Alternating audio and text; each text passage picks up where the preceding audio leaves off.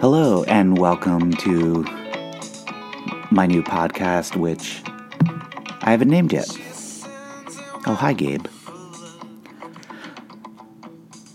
So, for the um, theme music for my podcast, I've decided to just use um, songs from my musical past. Hopefully, I won't get sued for it. This is an old one.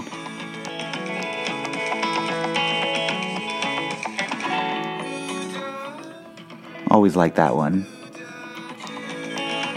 Anyway, enough of that. Um, I'm actually just holding the phone up to the microphone. Anyway, welcome to my podcast. Uh, I'm Conrad Doucette. This podcast was inspired by Rick Webb, um, my friend Rick Webb, who's a known digital media person, and he started a podcast a few months ago where he basically just delivers a Spalding Gray like soliloquy about what's going on in his life, and I've just been completely captivated by it. And I wanted to do something similar because it seemed like a good way to just um, sort of collect my thoughts in a nice, timely, routinely like fashion. Um, I'd been meaning to do a podcast for a while, not dying to do one, but thought I would do one whenever inspiration struck. And inspiration struck when I heard Rick's podcast because I thought, hey, here's a fun way to do it. I certainly don't care about scale or reach or any of those other metrics here. I simply want to just talk into the void about things I am interested in and if five people listen, great. That gives us stuff to talk about the next time we meet down at the watering hole. Um, that's good enough for me. So, again, my name is Conrad Doucette. My middle name's Richard. I don't know how many of my friends knew that.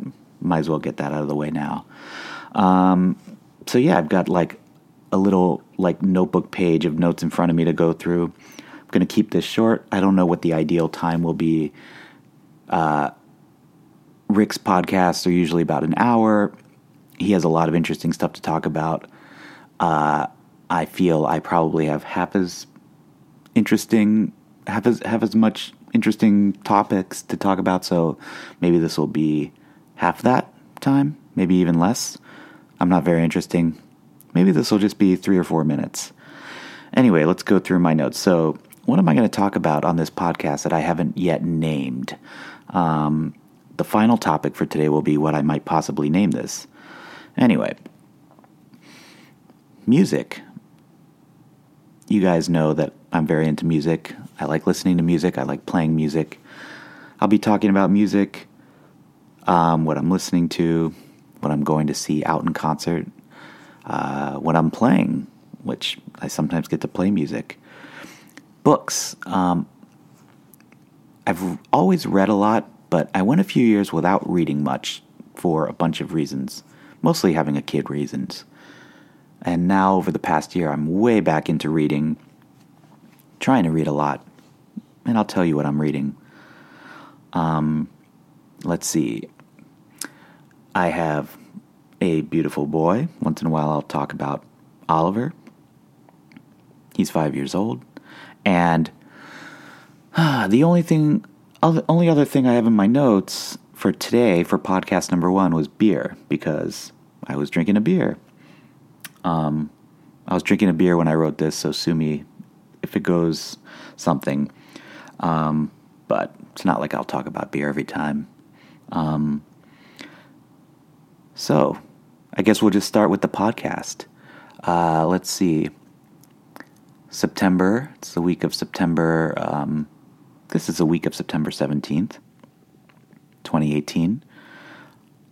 a lot of stuff in the news. I kind of try to avoid digging deep. You know, I kind of like know what I want to happen in the world roughly. I keep abreast of things and then I detach. Get involved when I need to, but you know, in terms of just like pure news consumption, I detach. So I look to the arts. So, music. What am I listening to? Well, in my notes, I wrote down I would talk about what I'm listening to, but I realized I didn't write anything next to it. So, what am I listening to? Well, you know, you guys know I always listen to the Grateful Dead. There was a new Pacific Northwest box set that came out last week. Beautiful. 18 CDs, six shows from 73 and 74, Portland and Seattle. Couldn't really pull the trigger financially this year on this year's, you know, annual Grateful Dead box set. Uh, so I got the three CD set, and um, it's amazing. You know, it's the highlight is probably this playing in the band from I think it's May 14th, 1974 in uh, Seattle. And it is the single longest Grateful Dead song ever. Um, 45 minutes or so.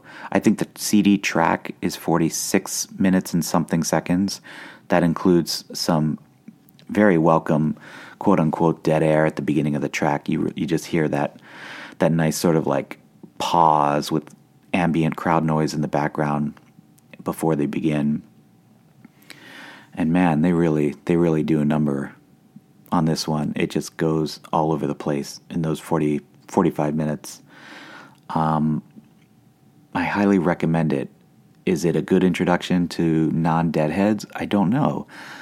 I always like to give non deadheads a nice melody and at least something of a concise song with hints of the stellar exploration that can occur.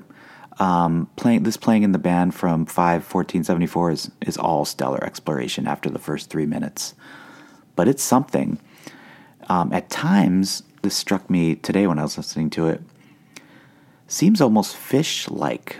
I like Phish, but I'm no Phish expert. Um, but seems like something people that like Phish might like this piece of May 74 for Dead.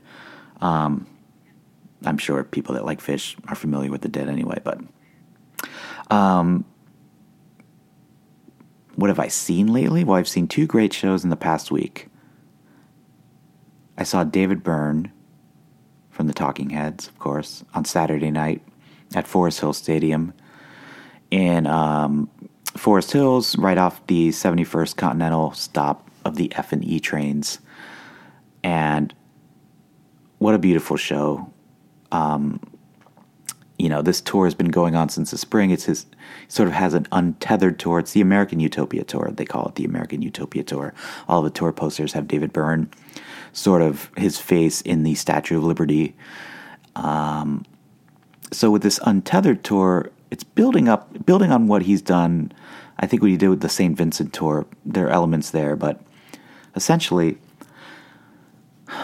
the stage is a, a, a rectangle box, either one, box or box like rectangle, with glittery, streamy curtains on three sides. The open side, of course, facing the audience, and through these curtains, his incredible supporting musicians enter uh, in and out throughout the show. Um, of particular interest to me as a drummer is the just fantastic percussion section. They all entered en masse. It's weird to say en masse out loud. It's a written thing usually, see, not speak, but en masse they all entered during E Zimbra, which is probably my favorite Talking Head song, opening song on the album Fear of Music. Um, the one with the black cover and just the little green letters.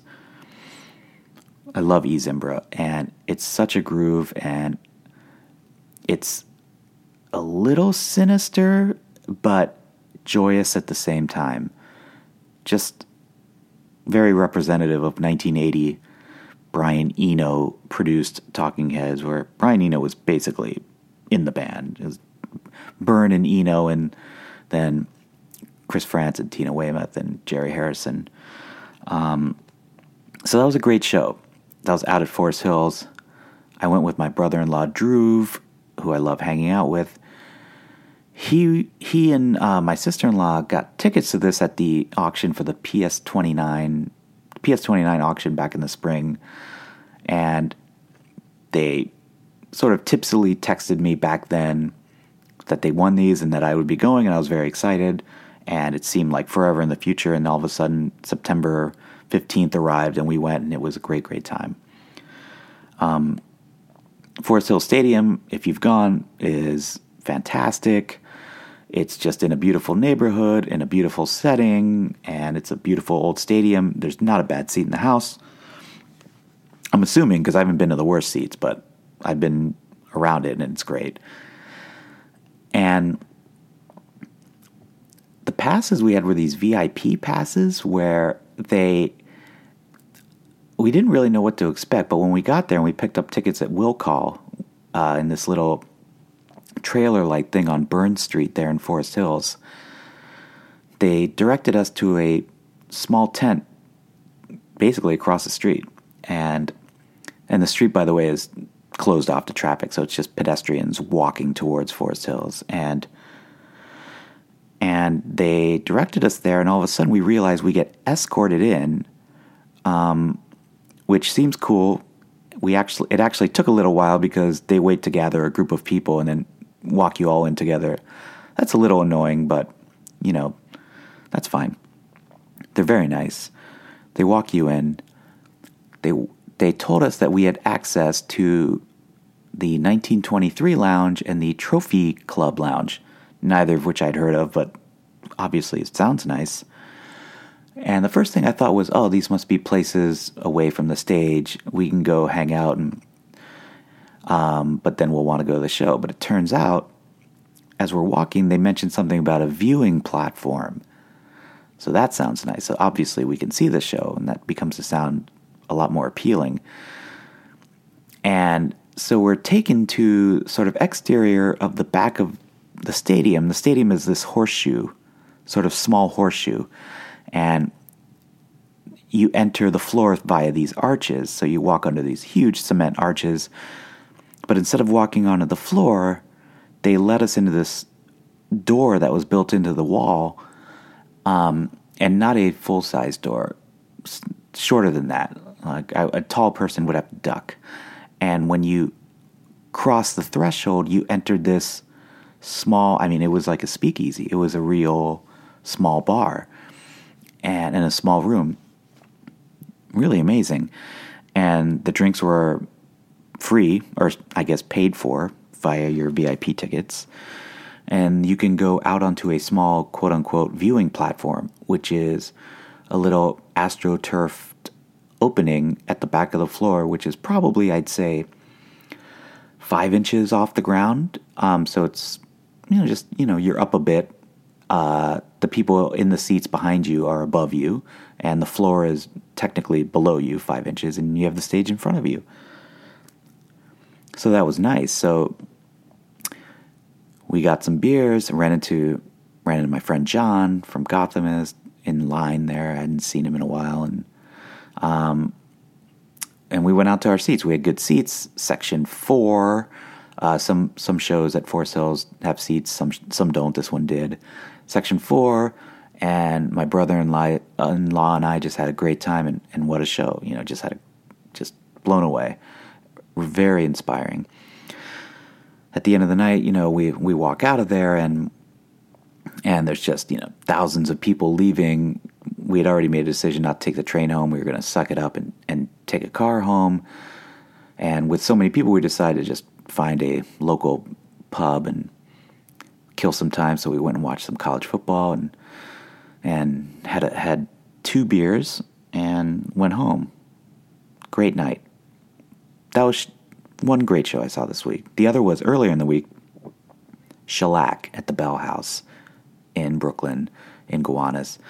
Shellac, as you probably may or may not know, a long running trio led by Steve Albini on guitar and vocals. And Steve Albini, of course, famed producer, um, has produced a lot of stuff. He probably produces, you know, most famous stuff in the early 90s, turn of the 90s. Um, Breeders,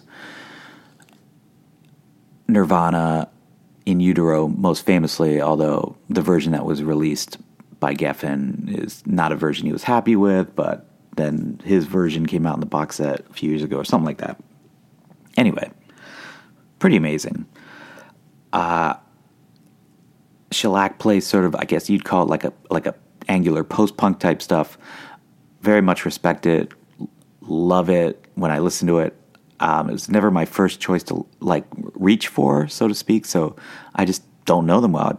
I went in not being able to name a song by them. Uh, I've walked out. Well, actually, I can't name any because I can't remember the titles. Um, but loved it. What a show! Great band. The bassist is Bob Weston, who's mastering engineer in Chicago. The drummer is this guy. I think his name is Bob Trainer. I hope I'm not messing that up, but I really liked him. He's just this tall, very striking looking man who uh, plays very sparingly, where everything he hits uh, really resonates. Um, you really notice his playing. It seems like very well thought out. I love the show. It's one of those neighborhood shows where you see a lot of people you know, and it's just a reminder that life can be really good when you go out and enjoy the arts and you do it amongst your fellow human being. It was a great time. And the Bell House is a place that holds I'm very fond of and I have a I have a lot of history with and maybe that's a future podcast topic is is the history of the Bell House. Um so that's what I saw this week. Books. So one reason I wanted to start podcasting was to talk about the books I'm reading. So let me tell you about the three books that I've either read or am currently finishing over the past two weeks, I'd say. So a couple weeks ago, I went to the library um, here in Carroll Gardens, and um, I usually like buying books, but sometimes sometimes I don't because I know I, I won't care to put it on my shelf. So I just I'll go to the library. I got a library card a year ago for this purpose, mainly because I started reading more science fiction, and I thought, well, I'm going to read a lot. Some I'll like, some I won't. A lot I won't want to keep. I should get a library card. So a couple weeks ago, I went over and I this anthology that came out a few years ago. I can't remember the publisher right now, but probably the only famous science fiction anthology of 1950s books that came out in 2013 or 14. You can look it up, I guess. It was reviewed in the Times. Anyway, I borrowed the book for, you know, you get three weeks. You can renew it, of course, but I just felt like oh, I'm just going to read one of these stories. Well, they're novels, so not stories, but. So I read The Long Tomorrow by Leigh Brackett. Leigh Brackett is, according to the back of this anthology, the first, I guess, female, first woman to, I think they described it as make make a mark in science fiction. Um, anyway, I always knew her because she famously wrote an early draft of The Empire Strikes Back, and her name is on the final credits of The Empire Strikes Back. Like, it's not really known how much of her how much of just everything of hers made it in. Um, it's out there on the internet. You can find like her original draft of it, and I've looked through it, and a lot of it is very interesting because you know there's a different name for Yoda. He's his name is Minch, and you know, Darth Vader wasn't originally the father. Spoiler alert, and all this stuff. So anyway, but this book was written in 1953 or four, and takes place in a post nuclear war, early 21st century, it seemed like, or mid, actually doing the math, but where non electrical agrarian society has taken forth again, and in order to prevent any future nuclear wars, essentially globally, cities are banned. Um, and it becomes a philosoph- the book is a philosophical argument between um, agrarian life and the evils of technology. Basically, it's like agrarian agrarian um, communities who are technophobic, and what does that mean? And is it possible to rein in humanity and not quote unquote progress? Very interesting. Um, it's a type of story where you're gripped by the story as it happens, and then when you close it up and you go about your life, that's when you think about it. It's like constantly in your head. So I thought about that book for the for the week I was reading it. thought about it a lot and talked to people about it. Um, and then I started and then finished the the three body problem, which is a very well known book. I was not aware of this book until I went to a birthday party for my one of my son's friends this summer, and a f- fellow parent told me about it, and then I realized it was just like it was this NPR, New York Times, Barack Obama recommended Darling from a few years ago. Um, originally written in Chinese, the author is um, uh, slipping my mind, and the book is on the other side of the room, and I'm not going to go get it. Um, and I guess I could look it up, but I mean, it's three body problem. Basically, it was translated by Ken Liu. I don't know why I reckon I remember the translator's name, but um, Cixin Lee, C I X I N, is that it? I don't know how to pronounce it, so I'm just going to phonetically pronounce it. Um, but incredible book. Wow. Um, you know, it seemed to transcend a lot of issues I often have with science fiction books, which is the more they sort of explain the uh, the sort of topic or the the main the main gist of the, of the of what of the story they've come up with, the less sort of poetic the prose can be. But this one sort of kept its its beautiful. It's just sort of like elegant lyricism, even as it, explained a sort of deep story. Um, got lost here and there, but I was just like constantly, I guess, like dazzled by the beauty of it.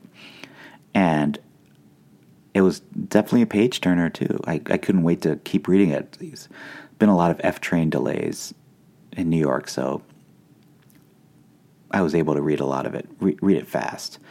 Um, so I love the three body problem. I'm debating whether to go straight into the second book in this trilogy, or do I cleanse my palate. I just received from my friend Kara today a copy of um, Differently Wired by Deborah Reber. This is a nonfiction book basically about spectrum kids, autistic kids, and um, I'm excited to read it because topic that close to home for me.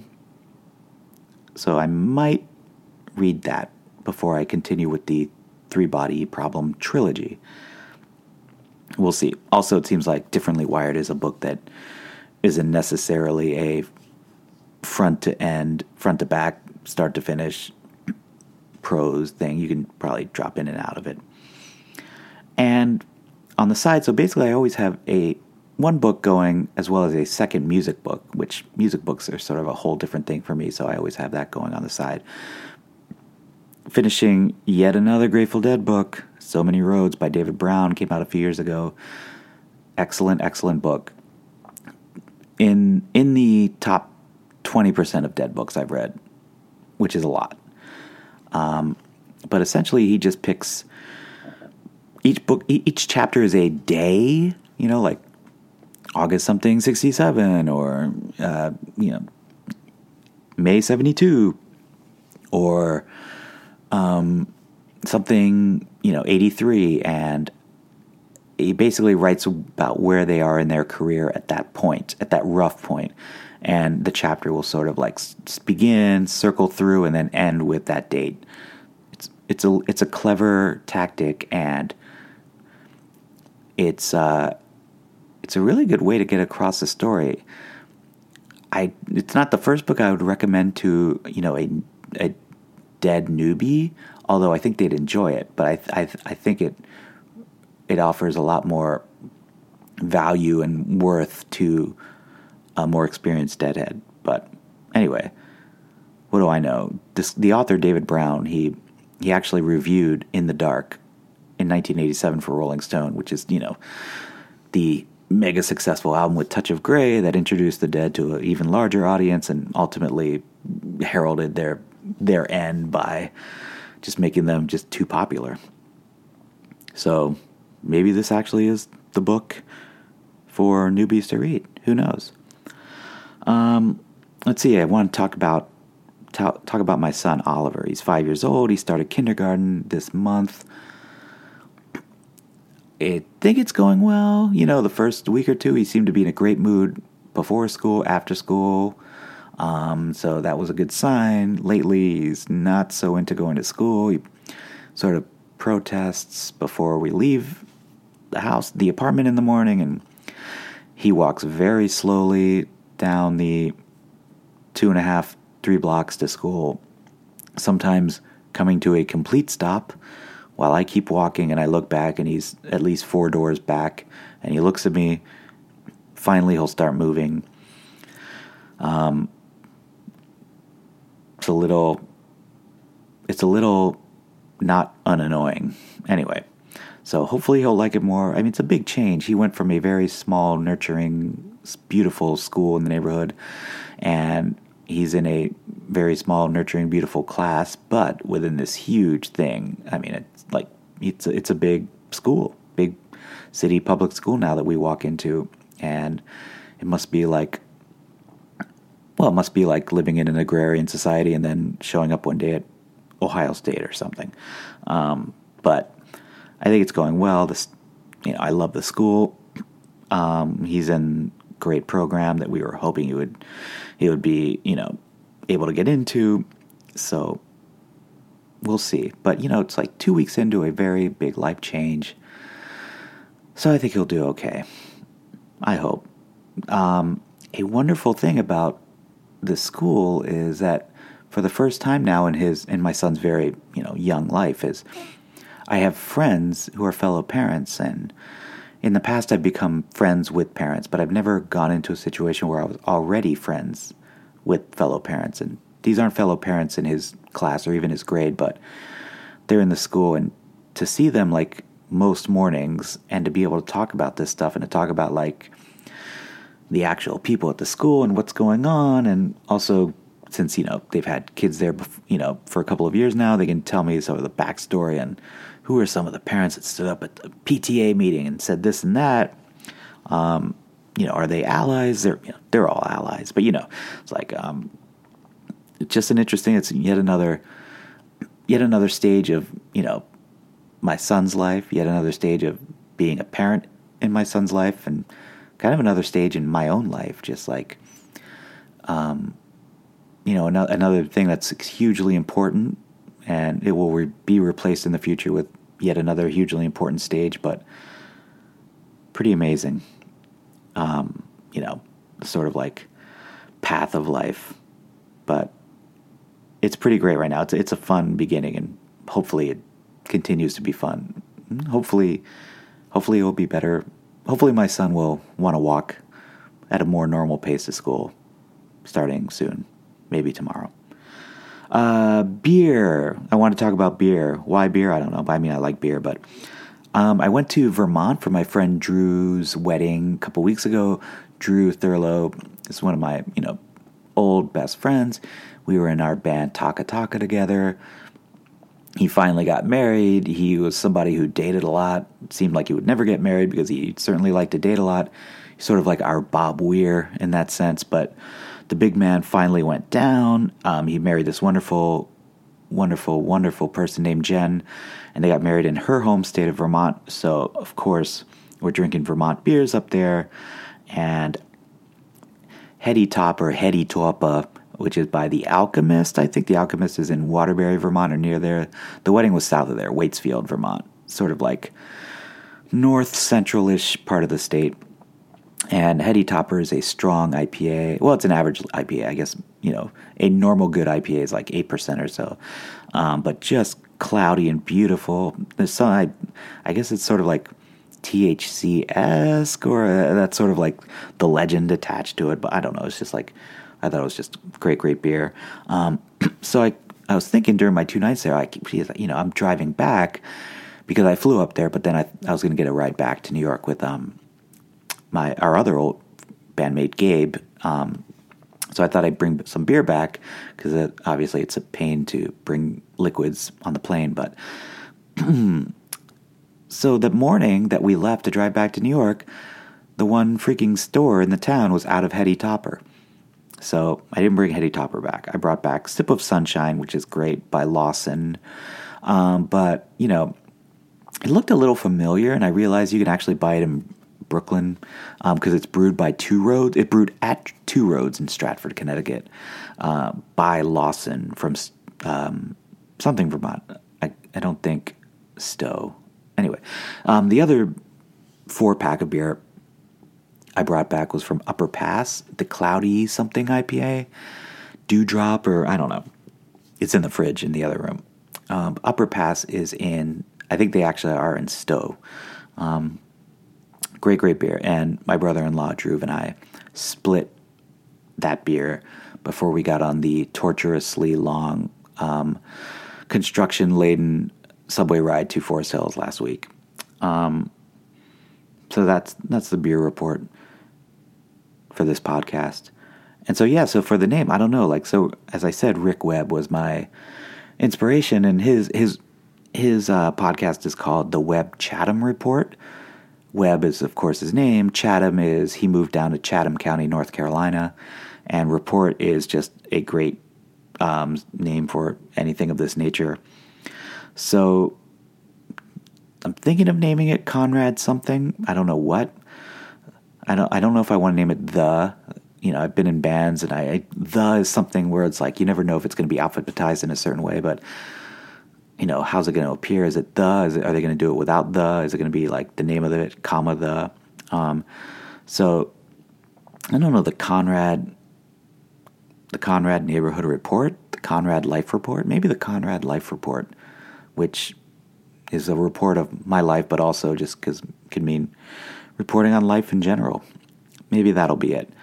Um, if you're listening, you'll already know it because I'll have already uploaded it and you'll see it in the metadata. But until then, I don't know. Um, I guess that's it. Signing off from this very first episode in September something and something 2018 from Carroll Gardens, Brooklyn. This is the to be named podcast. I'm Conrad Doucette, and I'll see you, I guess, next week. I'll do it weekly. Next week. Thanks. Oh, I guess I should bring up some more music. Um, how should I do this? Do a little more music. This will be the outro music. By the way, I'm actually doing the outro music via holding up my iPhone to the microphone. Pretty lame, right? But gets the job done. Okay. I'll see you soon. Bye.